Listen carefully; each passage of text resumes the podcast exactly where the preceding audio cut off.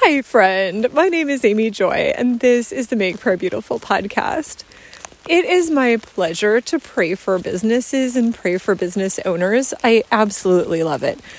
But I will admit, there was one time that I was going to go to a conference and I was very intimidated. These women were very successful. And if you have ever been around successful business women, they have nicely done nails, they have nicely done hair, they have nice name brands that they wear, they look amazing, they have beautiful full makeup, and uh, and they don't have a hair out of place. I'm actually not entirely sure how they do this, and so I am content with how I look. But I have very unruly hair, especially when it's humid. And it was going to be humid this day. And although I do know how to put on full makeup, I don't like it. I feel like I'm wearing a mask and I honestly just prefer very minimal. I can put it on in two minutes or less, you know, eyebrows to make sure that I have eyebrows and a little bit of eyeliner on the upper eyelid and some mascara. That's that makes me feel like I'm extra cute and it, it doesn't make me feel like I'm wearing a mask. And so I was approaching this conference with some trepidation and I needed some inner healing, I'm not going to lie. But what fascinated me is I mentioned this to a friend and she sent me a voice memo later and she was like, you know, these women are successful and they manage lots of money. But you care about other things. And she said, You know, I was thinking about the story of Gideon and how. Uh, the Lord kept giving him additional signs, like, know, you really are the one I've chosen. No, yep, it's really you. Yep, here's fleece number one. Yep, here's fleece number two. And how Gideon was still kind of like, ah, I don't know if it's supposed to be me. And the Lord, in his great mercy, said, if you still need some additional emotional support, go on down to the camp and have a listen. And so Gideon and his friend go down, and there's this, they overhear this conversation in the tent where one of the guys is like, I just had this crazy dream. And the other guy is like, Oh my goodness, do you know what that means? That means that Gideon is going to come and wipe us all out. And again, you're like, What on earth would make you think that that's the right interpretation of this dream? But anyway, Gideon and his friend like high fived each other and left and went and defeated their enemy. So it's this great story. But my friend said, You know, Amy, if you need an extra boost, if you need that moment, like Gideon and his friend going down to the tent, the Lord said, You can go and total, like run your own numbers. So, not your financial bank account, but go and look at your files of words that you and Bob have prayed and spoken because I record all of those calls and put the, take the transcripts. She said, "Go and look at how many emails you've sent and how many words are in those emails.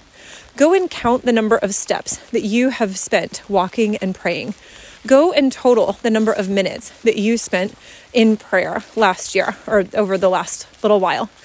Go and think about all of the ways that you have invested in this your your work, your life work. And and then go forward in that sense that you too are a millionaire.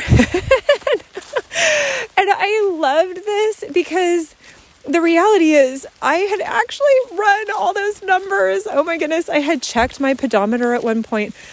I am over two or over 11 million steps now since May of 2020. So I'm just saying it was very gratifying to look at that number. But I have also, when Bob and I talk, we do have millions of words of conversation and transcripts, and hundreds of thousands uh, I've written in blog posts. And so it felt like, oh, what a sweet gift from the Lord. And so, Lord, I thank you that you are able to do accounting in a whole lot of different ways.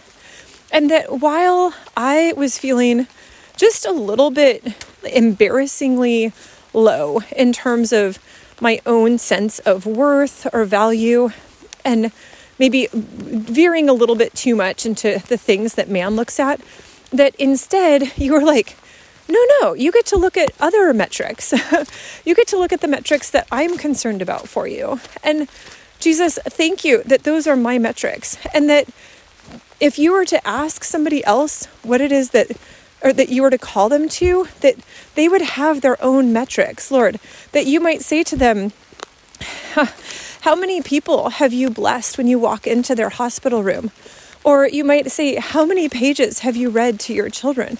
Or whatever it might be, Lord, how many animals have you cared for with a heart of love? How many people have you touched with my hands? How many prayers have you prayed over churches as you drove by and nobody will know it except me and you?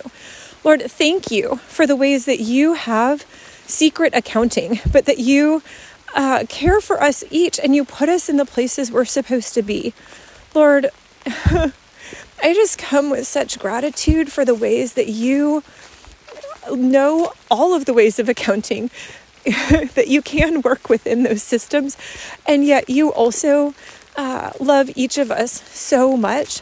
And you have your own unique language that you give to each of us. And so, Jesus, I say thank you. Thank you for the ways that you encourage us in your body, that you give us um, companions on the road who can speak life over us and listen when we're uh, when we need a boost.